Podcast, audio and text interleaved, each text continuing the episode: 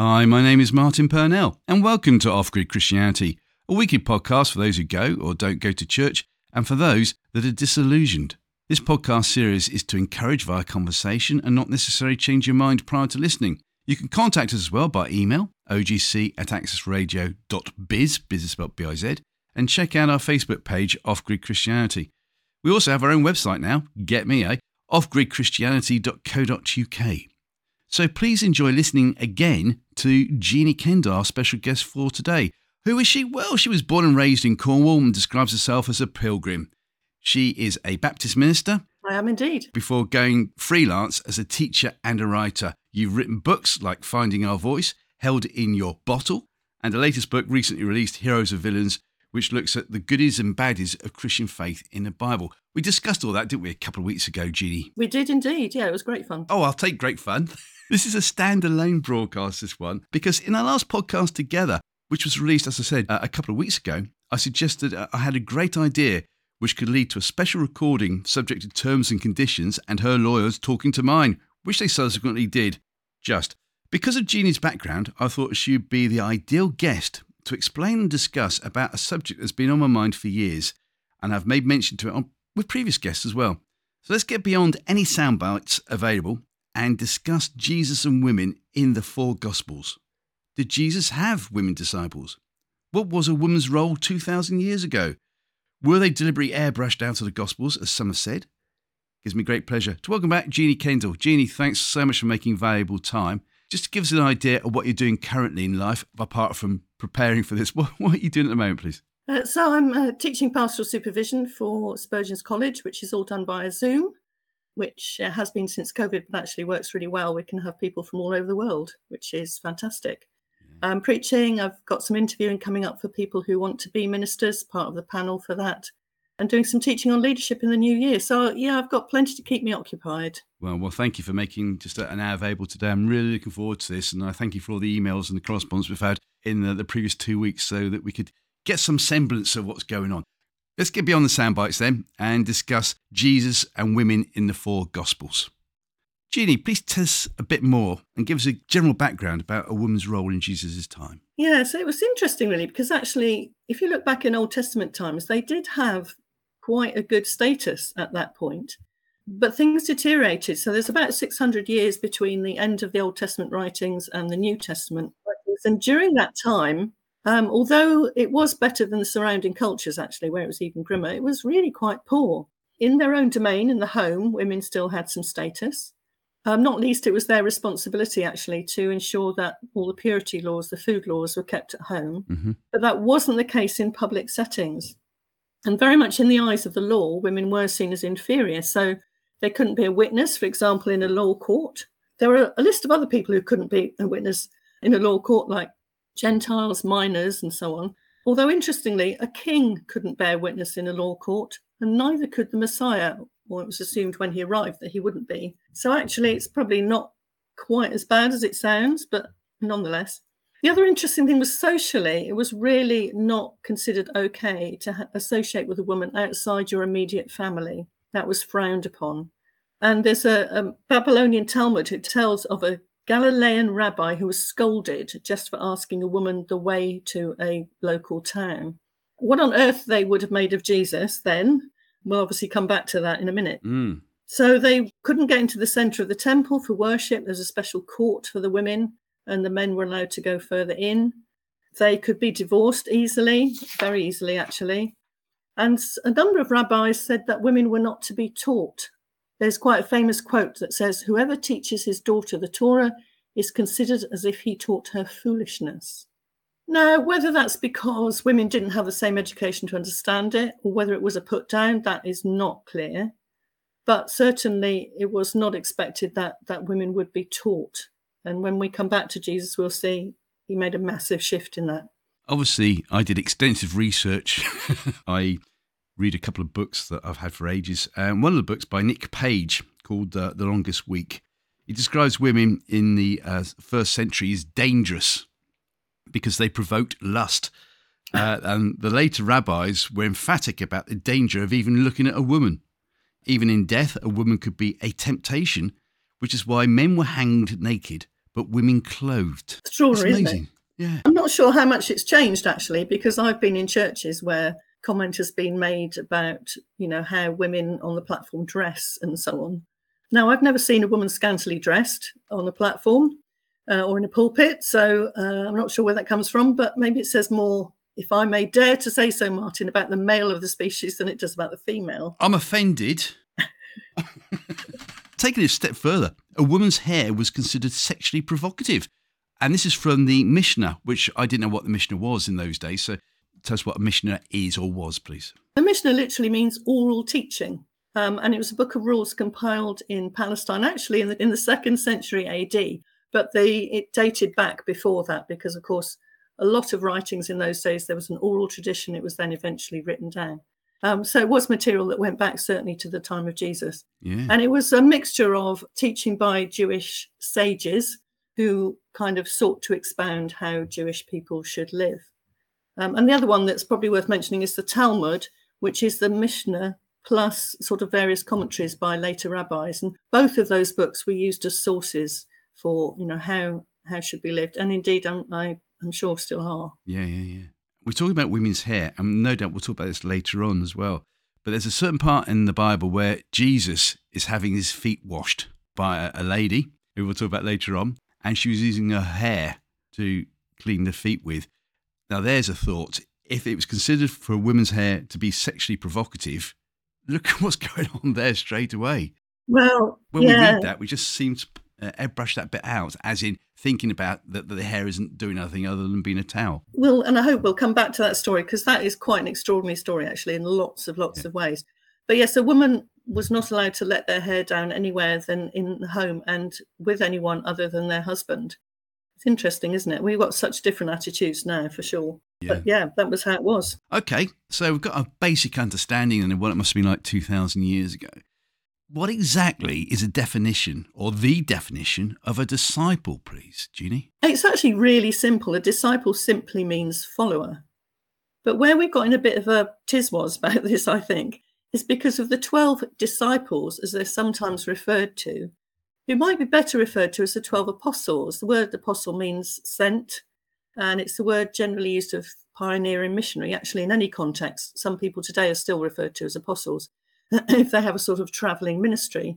That's why we've got in a little bit of a tiz, but disciple just means follower. So it's not just about the 12, but about anybody who followed Jesus then and indeed now. See, I've heard stories that, well, the apostle is actually referring purely to the 12 because apostle can only be applied to someone that was there and came under Jesus' teaching. That was the criteria that was used at the beginning of Acts. So when Judas killed himself, then they wanted to replace him. And the reason they wanted to replace him, this kind of goes slightly on to probably the next question, um, is because 12 as a number was representative of something.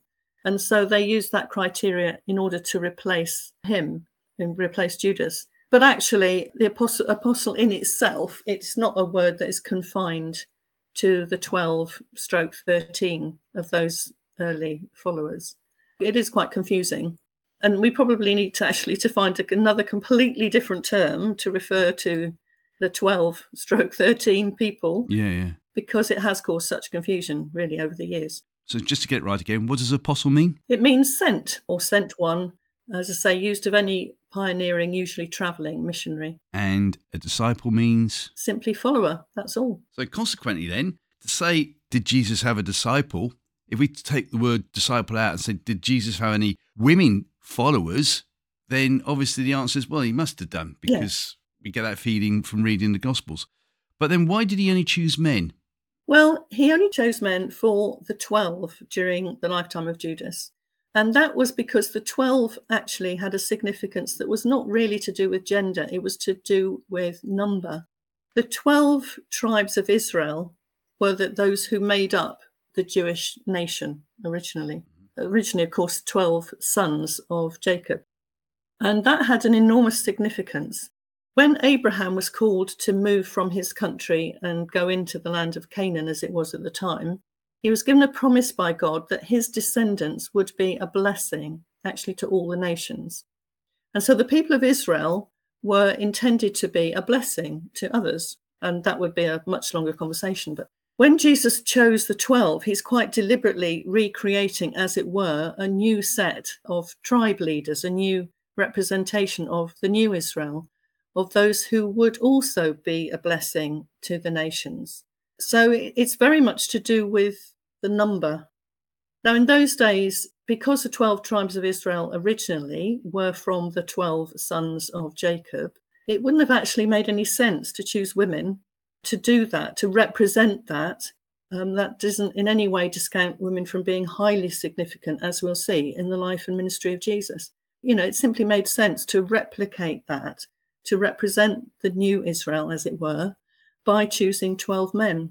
So we've unnecessarily, again, got ourselves in a bit of a pickle where we probably don't need to have. But then if we take into consideration what it was like socially 2,000 years ago, maybe we'd have just been pushing the boat out too far by having a, a woman as one or women as one of the well 12. yes but also if you're trying to to replicate something to represent something the 12 original tribes were headed by the men the, the sons of jacob it is simply replicating that i, I don't think we need to read any more significance than that but it's a point that's often missed when people talk about the 12 disciples they often miss that fact that actually jesus is saying there is a new company now there's a new grouping from whom everyone will be blessed. So that point often gets missed, actually. Yeah, well, thank you for making it. It's something that you said in our two weeks leading up to this that you'd like to discuss uh, Jesus' teaching style. And of course, that really floated my boat because I used to be a training officer, as I think I told you in a couple of emails. So let's talk about Jesus' teaching style and also how did it affect his teaching style with regard to women listening, amongst other things? Well, I think it did massively. I mean, Jesus clearly did have a lot of women followers, and um, we haven't listed them, but we could, um, if we wanted to, look at some of those examples. Mm. But if you look at Jesus' teaching, and this was in contrast to most people at the day, there's a lot of equality in terms of the examples that he gives. So Jesus has this sort of inaugural sermon, a bit like his manifesto, um, in Luke 4, which he gives at, at, Nazareth, manifesto, very topical, obviously, at the moment. Mm. And he mentions there a Gentile woman. Um, his second example actually is a Gentile man. So right from the start, he's saying, "Here we, here we go. You know, these genders are both included in this." And clearly, Jesus had enormous empathy with women. Um, again, I'm sure we'll come back to some of the encounters he had with them. But he uses examples of women a lot in his teaching. So there's the rather curious story in his parable of a woman who is struggling with an unjust judge. And so she keeps coming back and coming back. And you know, it's a parable about prayer. But he uses an example as well, and again, the parable about a woman kneading dough, one from Luke 13, for those who like to look things up. And right the way through, there's enormous equality. So, probably the most well known parables, I guess, in many ways in Luke are the lost sheep, the lost coin, and the lost son. And Jesus could very easily have not included a woman in that story, but the lost coin is a story of a woman. And actually, later on, a rabbi used very similar stories, but all about men. So there's there's enormous inclusion of women in the teaching of Jesus, and, and included in very positive ways. And finally, I guess the story really, really dear to my heart actually is the widow who comes in with two coins. A story at the beginning of Luke 21 where she gives just two coins, and Jesus points her out as an example of generous and wonderful giving. There were a lot of people who would have been giving money at that point, many of them rich and giving lots of money. And he chooses to give this lady just giving two tiny coins, not worth a lot of money, but worth a lot to her. And he chooses to honor her and give her as, as an example. So, yeah, lots of lots of ways right through Jesus' teaching where women are honored and included. So, what should we note then regarding not just Jesus's parables and the way Jesus is using women in stories, but his interaction with women at this time? Well, the fact that he interacted with women at all is quite extraordinary, actually, mm-hmm. because as we said a bit earlier on, normally you would not interact with women outside your own immediate family. And Jesus interacts with lots of them actually not only interacting with them, we, we discovered that some of the women were actually paying towards their itinerant ministry that Jesus and the disciples were involved in. Give me an example. There's a, a little group of women that are mentioned in Luke chapter 8, just at the beginning. Mary called Magdalene, and we're going to come back, I know, to her. Joanna, the wife of Chuza, who was actually Chuza, her husband, was a manager of Herod's household. Which is incredible that someone attached to Herod was following Jesus. Yeah. And Susanna. And it says that the women were helping to support them out of their own means. So these were women with a reasonable amount of money who were paying towards it. Now, you know, there's the old phrase, isn't there? He who pays the piper chooses the tune, or whatever it is. Yeah. So the fact that they were paying that gave them some status, actually, in that whole kind of procedure. So quite remarkable, actually. Yes. And if they're supporting him, presumably they were also traveling. I mean, it, the implication of those verses is that they were traveling with them at least some of the time. Yeah. So, which Herod are we talking about at this time? Because there are a couple of Herods banded around in the Bible. Yes, so this would have been Herod, Herod Antipas. There's loads of Herods in the Bible. Yeah. Probably the most well known, actually, is his father, Herod the Great, who was the one who massacred the, the infants in Bethlehem. This is one of his sons, Herod Antipas. Yeah. Right. So, fairly important if you were living there at the time for whatever reason. And one of his workers, high up in the, the echelons of uh, the, the palace, his wife is giving money and following Jesus around. Yeah, quite extraordinary, really groundbreaking. Yeah, no, exactly. So, what other interactions come to mind then with regard to women at this time from Jesus' point of view? Just a general point, and then it'd be great to kind of look at one of the stories, I think. But generally, if you read the Gospels, Jesus is often interrupted by women. I'm not saying anything. I'm not saying anything. or he interrupts his own schedule to help women. So, for example, uh, there's the story of a widow at Nain whose only son has died. Now, that was a catastrophe in those days because widows would normally be supported by male members of their family, and it Mm. says it's her only son. So she had no means of income. And Jesus actually chooses, he, in this occasion, interrupts the funeral and raises her son from the dead.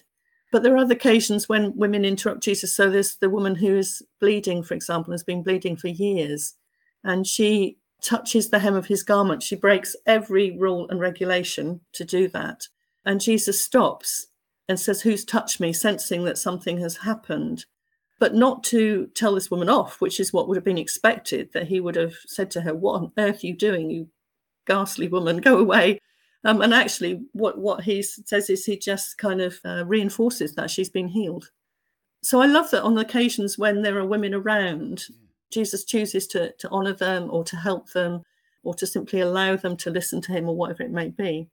But maybe it- it'd be great to look at the story we alluded to earlier, which is the woman who anoints Jesus. Please go for it. So she is one of my absolute favorites, I have to say.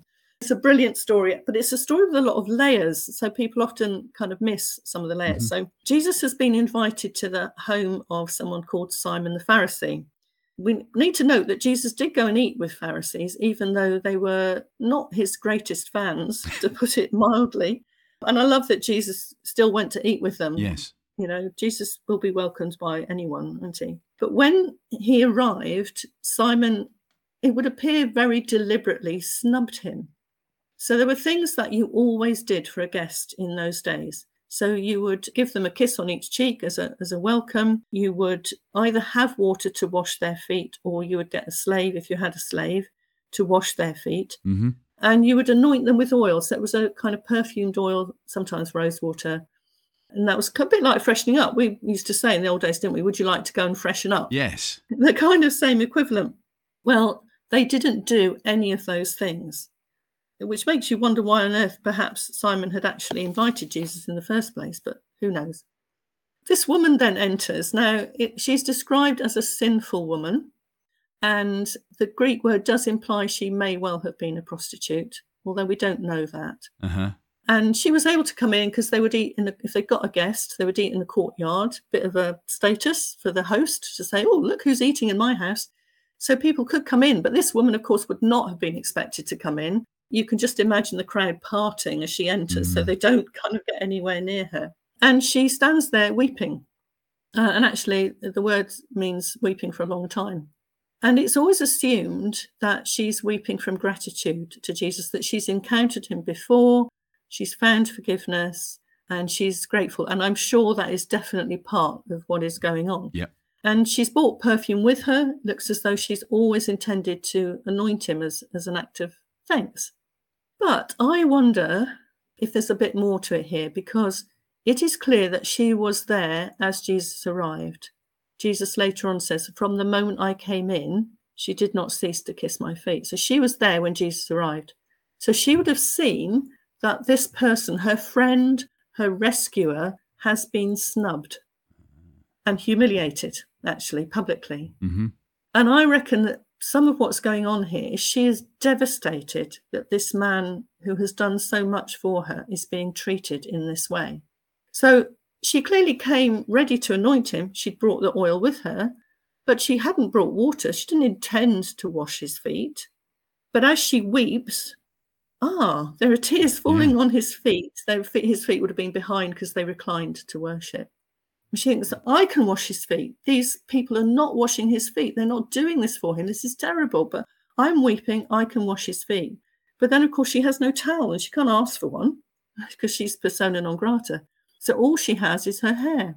She lets down her hair, uses her hair to wipe his feet, washing his feet. And of course, doing so causes an absolute stir mm-hmm. because she's done, as we alluded to earlier, the one thing you are not allowed to do. And actually, I think what she's doing here, apart from just putting right the snub that she feels he's experienced, she's actually pledging loyalty to Jesus. She's saying, you know, this is my way to say thank you for all that you have done for me. Basically, she's broken the golden rule that she was persona non grata, so she shouldn't have even been allowed to go anywhere near the honoured guest. Yeah. She also used her hair, which we've already discussed was sexually provocative. It was even shown. Yeah, she's doing pretty well, isn't she, on the audience booing her? Yeah, totally. I mean, they were, well, they were absolutely horrified. And Simon thinks, aha, now I can use this as an example to discredit Jesus, because if he were a prophet, he would know, you know, the, who this woman was. Yeah. But he only thinks it, he doesn't voice it. And Jesus actually replies to his thought, which is quite scary, I think if you think about Jesus knowing everything that we yeah. think, that's a very scary thought. But Jesus answers the thought. But what I love is as he answers Simon, it says that he looked at the woman. So he answers Simon, but he looks at the woman. And then he says to Simon, Have you seen this woman? Of course, he Simon hasn't, not in the way that Jesus has. He's seen her as a caricature, as a sinful woman. But Jesus sees this woman with all her longing for love, and her longing for a fresh start and all of those things that Jesus sees. And to me, it's a wonderful example that people see us in a certain way and maybe as a caricature, but Jesus sees who we really, really are. And he's done that for this woman. And instead of criticizing her as they expected, he criticizes his host. He's also breaking protocol here. Jesus isn't afraid to break protocol. You did not criticize your host when you went to visit. We'd be a bit the same now, wouldn't we? I don't know. Yes. We tend not to. We might, we might when we've gone. no, exactly. Wouldn't do it at the time. And of course, rabbis were forbidden to speak to women. So, and Jesus addresses her. Yeah. yeah, a story of completely messing up all of their protocol. I'd love to have been a fly on the wall in Simon's house when they'd left to what Simon made of it. Yeah, exactly. Well, the scary thought for me, is, as you just mentioned there, is that Jesus knows our every thought. You know, and I was there 2,000 years ago he'd be going, Martin, why are you thinking about football? We haven't even invented the sport yet, you know. yeah, but what a, what a wonderful way that Jesus deals with this fantastic woman. Yeah. No, absolutely. So he's got this thing about interacting with women, breaking so many boundaries. What else should we learn? There are several actually that I could choose because there's some lovely stories of interacting with women. Maybe it'd be good to talk briefly about one that I think most people have misunderstood. Please. And that's one where Jesus talks with a Syrophoenician woman, so a, a Gentile woman. Because when people read this story, they often think that Jesus is being quite insensitive and quite racist. And I think that's a misreading, actually, of the story. Um, so this is a woman who comes to Jesus asking for help, begging actually for help. And Jesus initially is silent. And people think, oh, that's being very mean. But actually, what he's doing there is he is keeping, for once, what you were meant to do. He wouldn't have been meant to interact with this woman, both because she's a woman, but actually she's Gentile as well. Mm-hmm. And Jesus' disciples are present. And that's really important reading the story because I think what follows is actually Jesus helping these disciples to learn something um, rather than simply interacting with this woman, though he's doing that. This woman's quite brave. I mean, she's reached out across uh, racial barriers and gender barriers, but she's obviously desperate. Her daughter is ill and she's clearly heard of Jesus. So, Jesus, having done the expected thing and remained quiet, the disciples then get really upset because she's bothering them. They want her sent away. But this woman is doggedly determined. She wants to see her daughter healed. And it's rather lovely. She actually kneels at Jesus' feet and essentially says, Help, which is great, isn't it? I think that's our that's our most profound prayer, actually, is just when we say help yes. to God. And the disciples, they've been with Jesus a while. They know that all he's ever done is offer compassion. So why he's expecting her to send this woman away, I don't know. But what Jesus says is is the bit that can sound offensive, which is, you know, we can't take what is there for the children and offer it to the dogs. Now, dogs was a term for Gentiles. And I think what Jesus is doing here is he is voicing the prejudice that his disciples were wrestling with. But what he chooses is a different word. So rather than the usual word for dogs, which was quite a harsh word, mm-hmm. he chooses little dogs, a bit like the puppies. So actually, that's quite an affectionate way to say it. What is then rather wonderful is that this woman comes back to him saying, Hold on a minute, even the dogs get the crumbs from under the table.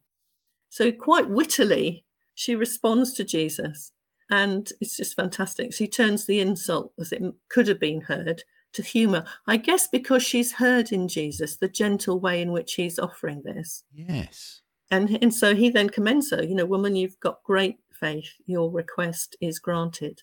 Her daughter is healed, but perhaps more importantly, it's an object lesson for the disciples in puncturing the kind of prejudice that they held and that so many held, and that if we're honest, so many of us hold in in one way or another. Yeah, yeah, yeah. I did like your pun. I don't think you did it deliberately when you said she was doggedly determined. what a hero, though. A great woman. Yeah, there you go. Whether she was thinking that at the time, let alone being able to speak it in English, I don't know. Doggedly determined. That's brilliant. Thank you. Let's talk about Mary Magdalene then, because she gets a load of bad press. And I was telling one of our neighbours that you know, I'm going to be doing this podcast, really looking forward to it. And obviously, we want to talk about Mary Magdalene. And she immediately shot back with, Did you know there are six Marys in the Bible? So let's talk about one sixth of them. Mary Magdalene, please. Does so wind me up that people talk about her as a prostitute. Ugh. Anyway, we actually don't know a great deal about Mary Magdalene before she met Jesus. It does say that he cast seven demons yes. out of her. This is in the description of, of her with the other women actually supporting Jesus financially. So but that could mean anything. Yes. You know, that simply means that in some way or another she was bound um, and she needed freeing when she met Jesus. We do know, as I said, that she financially supported Jesus after she obviously came to follow him. We do know, crucially, that she not only uh, witnessed Jesus' death, but she was the first person to see him resurrected. Mm-hmm. Uh, we read about that in John, and therefore the first first missionary, if you like, the first person to share that news. The problem that she suffers, uh, or we suffer actually, because she'll not be bothered about it, um, is because of Western art and modern media, which have depicted her as a prostitute, and sometimes even this absolutely ridiculous notion that she married Jesus, which is it's so absurd. I'm not even going to, you know, credit it with an answer. The problem came because in the sixth century, Pope Gregory the Great authoritatively pronounced as a, as a pope that the sinful woman that we spoke about a few moments ago, the woman in Luke 7 who anointed Jesus and who let her hair down and, and so on, was the same person as Mary Magdalene. We have got absolutely nothing, and no offense to Pope Gregory, who's now, you know, elsewhere, but we have absolutely nothing to support that. And the East, Eastern Orthodox Church never have linked Mary Magdalene with that particular story ever. Oh, really? No. Okay. So it's, it's only the Western church. There is nothing to equate those two women at all. And in fact, the fact that she's not named, the woman in Luke 7, although Luke, I'm sure, would have known who it was, uh, Luke, it appears, took a lot of his recollections from, from Mary, Jesus' mother, There's just nothing at all to support that. I'm glad you said that because in my extensive research, uh, courtesy Nick Page's book, he says the same thing. There's no historical or credible evidence that she is a prostitute or anything else that people have been suggesting ever since. And he says he can go back, in fact, to the third century with the Gospel of Philip, because as we know, there are quite a few Gospels flying around that weren't considered to be worthy enough to go in the Bible, let alone any good. That's the first suggestion in the third century that Jesus frequently kissed her. He also talks about Luke and that he was a great historian, so he would have got his facts right. Yeah. And he would have suggested it was Mary Magdalene if it was her at, all. It obviously wasn't. So what else can we learn about her? No, it totally wasn't. Um, not much else, although there were some interesting discoveries um, in the 19th and 20th century, some Christian texts that were discovered in Egypt. I haven't been able to track down what they were called actually, but they were various pieces of information which went back to the second and third century. So not to the time of Jesus, but not too long afterwards. Okay. And actually, in those, Mary is mentioned as the apostle to the apostles. That makes sense because, of course, when she encounters Jesus after the resurrection in the garden, he says, Go and tell my brothers. She is sent, and therefore she is an apostle Yes. to the apostles. And, and again, you know, we spoke about women not being witnesses in a court of law. So isn't it fabulous that the first witnesses to the resurrection were women? Yeah, yeah. Yeah, she is a faithful and was a faithful disciple. We know some things, but there's a lot that we don't know. Yeah. So we could actually call her the Apostle Mary without being stoned or We could. dragged through certain hedges. Yeah, no, we actually we, we absolutely could. Okay, here we go then. The $64,000 question because I've asked this a few times on previous podcasts and I'd like to know more about two things. First of all, the Emmaus Road incident, please, that's mentioned in Luke. And it's also something similar in Mark's last chapter. So before we go further into why I want to discuss this, is it the same thing? The one in Mark and the one in Luke, please? Well, yeah, it's a really good question. And, and I'm not sure it's one we can answer. the last part of, of Mark, uh, well, that part of Mark 16, isn't found in most of the older manuscripts.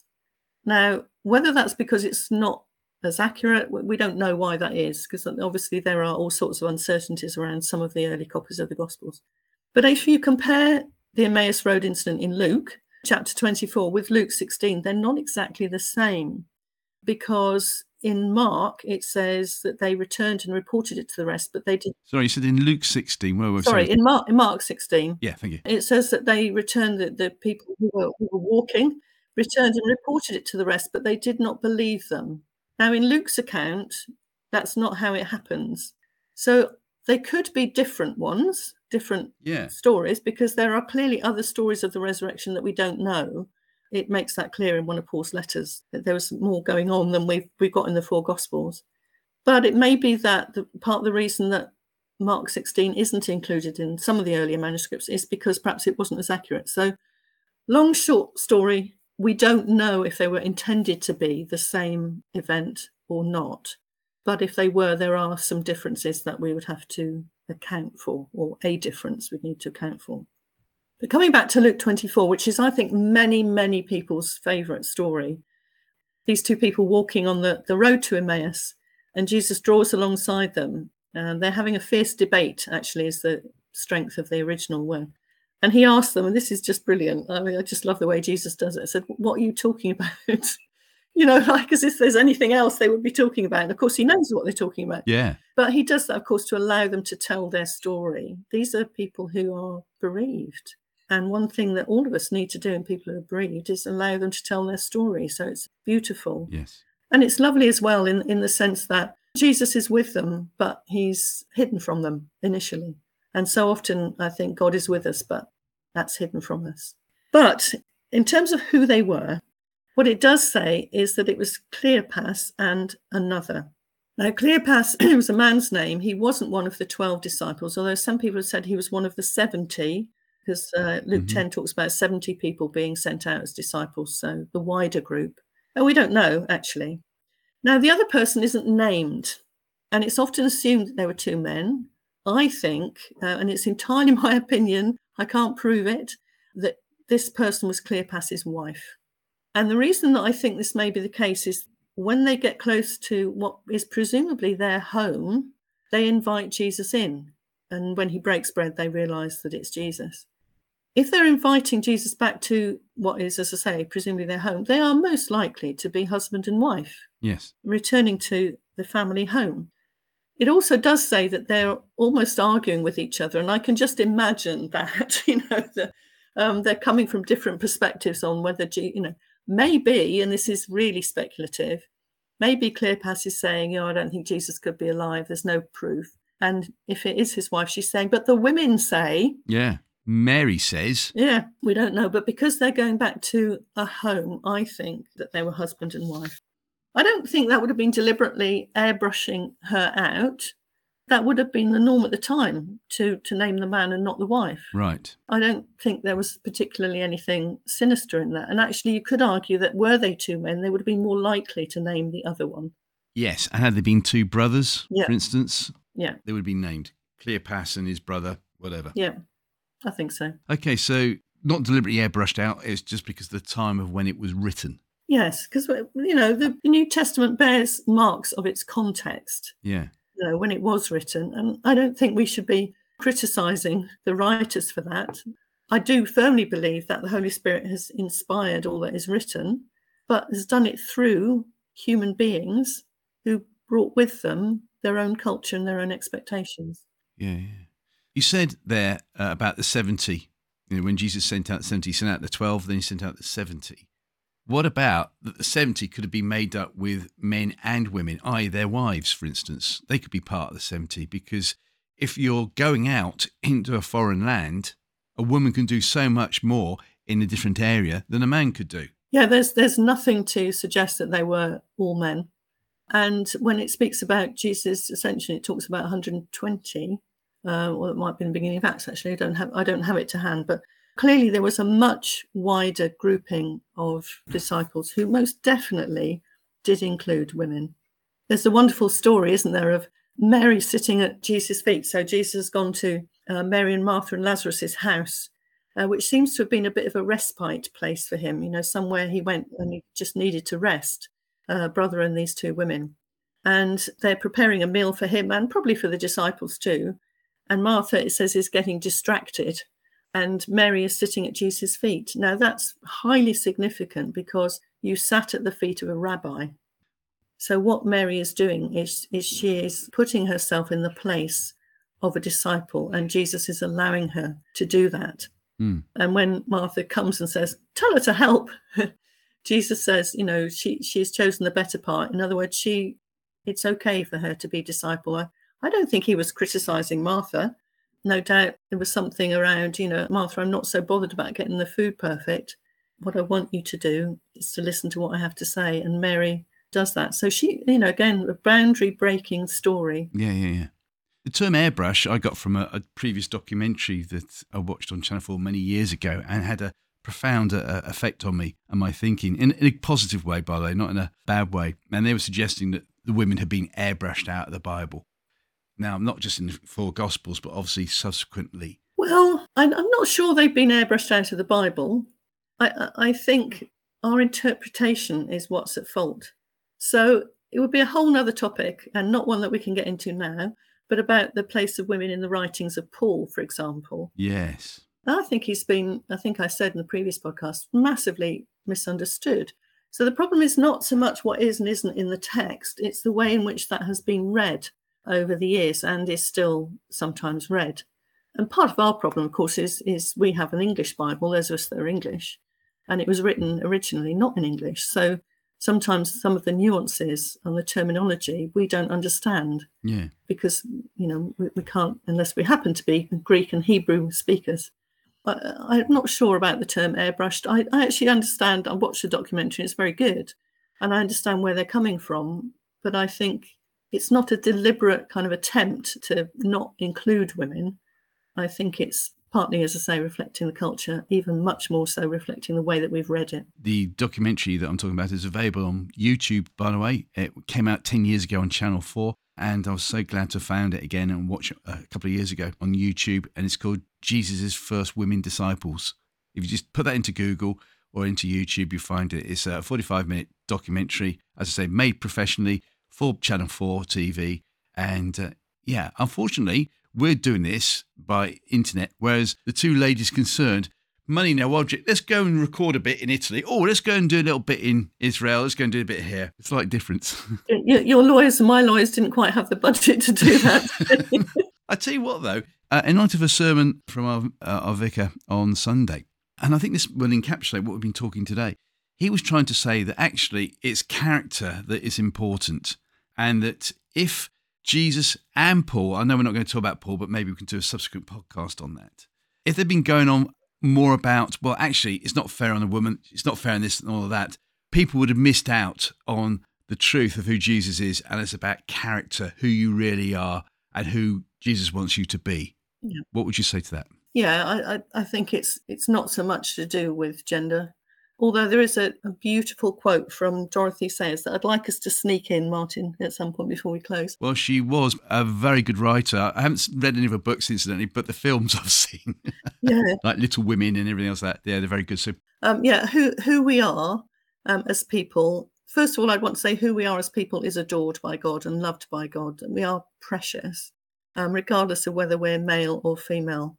And what God looks at is our hearts God knows us as the men and the women that we are, and the men and women that we would want to be as He continues changing us. And yeah, it, it's very much about heart. So read away. I will. So this is from Dorothy Sayers, and it's a book called Are Women Human? Astute and witty essays on the role of women in society. But this is particularly about Jesus, and it says it all really.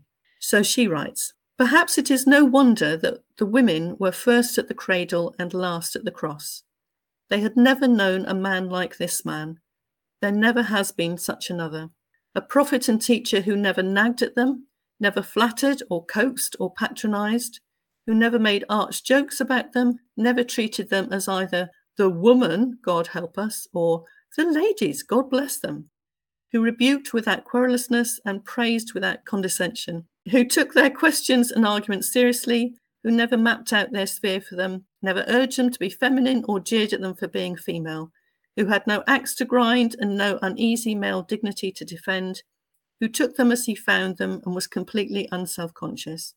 There is no act, no sermon, no parable in the whole gospel that borrows its pungency from female perversity. Nobody could possibly guess from the words and deeds of Jesus that there was anything funny about women's nature. Thank you. It's just fantastic. Yeah, it is. And, you know, where she starts, they were first at the cradle and last at the cross. Women were absolutely integral and central to the life and ministry of Jesus. And he honored them and, and raised them to the status of the people that they could be. And he does that for us as well. With your hat on, which says lecturer Spurgeon's College, etc., etc., etc. If this had been a lecture today in front of people, when it comes to any questions at the, the end, you must have had loads of questions, some of them being deliberately antagonistic, some of them being, I want to know more. What kind of questions would you get back from today's lecture, do you think, from people in front of you? Oh, I don't know. I mean, I, I kind of hope people haven't heard it as a lecture. I do hope they've heard it as a conversation, although I'm aware I've talked a lot. I think probably how does that equate now? Mm-hmm. Because, you know, several centuries have gone since then. I think there would be questions about, well, then how's it all gone so wrong? Because the history of women in the church has not always been one of being honoured and given their place and allowed to be all that we can be. When I was looking to go into ministry, there were still a number of churches who would not even contemplate me as a woman minister. Mm-hmm. And that would still be the case in some places. So I, I think there would be a lot of questions about the difference between how Jesus viewed women and what can sometimes happen now, for sure. But hopefully, hopefully things like this conversation can at least a little bit set that right. Yeah, you raised two questions there. So in the remaining five minutes, then, if it was a lecture hall and people have genuinely asked these questions to learn not to be antagonistic, what would you say? Oh, what would I say? Well, in relation to the second one, I suppose what I would probably say is we can't undo the history that there has been, but let's look at what we can do now. Because you know, it's easy to blame history, isn't it? But actually, we are where we are. And so I would look at how can we now make the, the most of the the many incredibly gifted women that there are in church and Christian settings and allow them to really have their voice. There are some really extraordinary women doing extraordinary things. So I think I would say let, let's look from here on in rather than rehearse the past. Definitely. And I can't remember now what the first question was. it was what about now? Because obviously it's like 2,000 years on. What about now? What can we learn from it? I think what we can learn is that we have not read properly, actually, a lot of the gospel stories. And I would, in brackets, say the same about Paul's letters. And that we need to revisit that and we need to look with fresh eyes. Because the problem is, we all kind of inherit the things that we're told. You know, when I was first a Christian, because the, the issues change, I was told you couldn't couldn't watch TV on a on a Sunday. Well, I don't think yeah, yeah. pretty much anybody would say that now. So I, I, think we need to sort of set away the baggage that we have from the things that we've been told and we haven't questioned. And we need to come with fresh eyes and actually look at the Gospels. And if there's anybody listening who's never read the Gospels, then I would say just uh, you know read them. Read them in something like the Message or the English Standard Version, where the kind of language is very accessible. Just read them and see for yourself, you know, how extraordinary a person Jesus was and the wonderful way that he dealt with people of both genders. I'm sounding a bit like Paul myself now because I said, you know, remaining five minutes and, you know, two questions left. I've got a third one.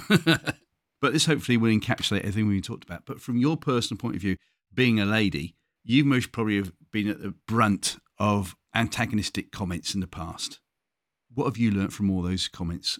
I mean, how do you apply it to yourself these days? Well, yes, I have inevitably, and and um, as many of the women I'm sure who've been listening will. I think you have to stand secure in who you are. I, and I remember in the early days reading a, a verse completely out of context, actually, about God looking at kind of who we are, not not in terms of gender and so on. And that wasn't actually what the verse was about, but it hit me, uh, and I felt as though God was saying, "Do you know what? It's not about your gender, and it's not about things that people do or don't say about that. It's about what I have called you to do, and you need to be faithful to that."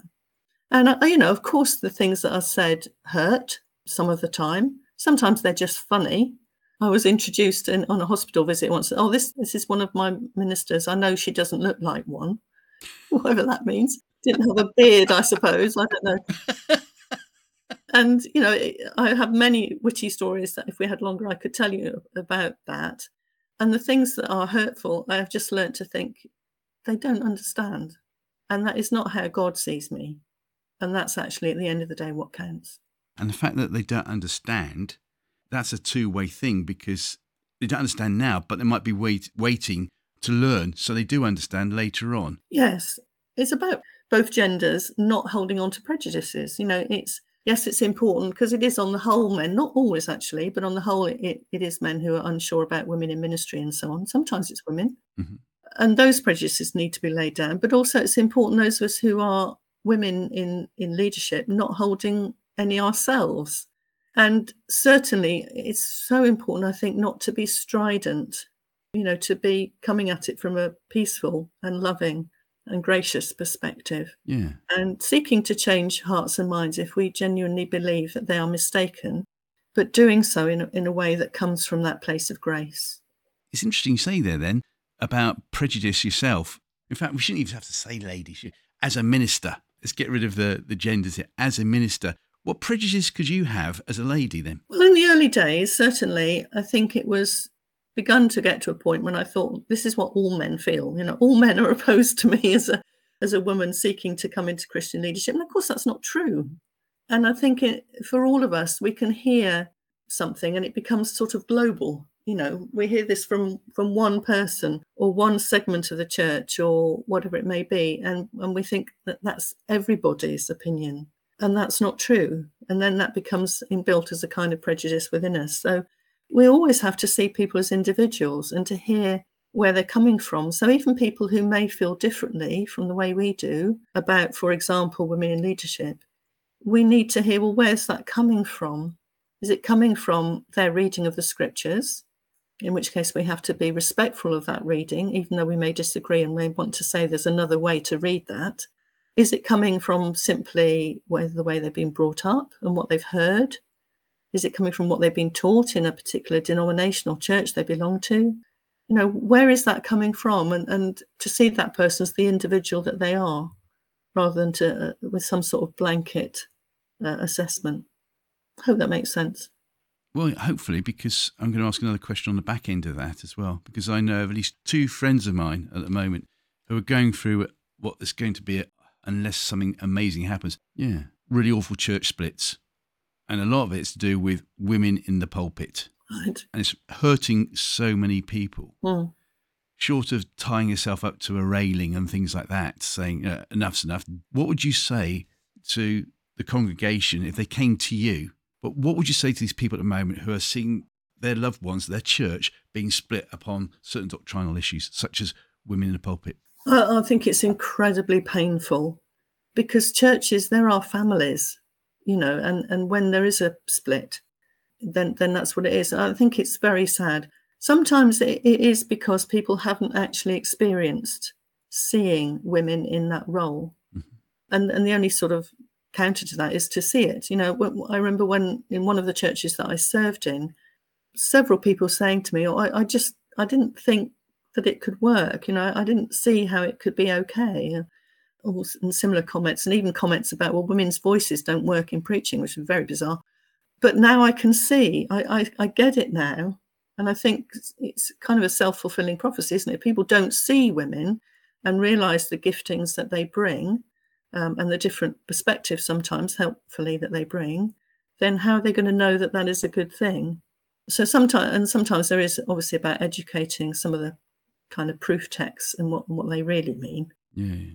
But I, there isn't a simple answer, Martin. I really wish there was, and my heart goes out to those who get caught up in it and the, and the pain and um, suffering that it brings. And I, I, just think God must weep over it because that's not what He intends. Well, I know, having read a, a great biography on John Wesley, when it comes to understanding women, he's probably the last in line to explain how a woman thinks. He was completely and utterly well, he just he just didn't have a clue. But one thing he did know was that he had no problems with having women as ministers. You are representing Spurgeon College. You still work for them. You've been a president for them, everything else like that. So they obviously haven't got a problem with you being a Baptist minister either. For those of us listening today and saying, well, what is the issue?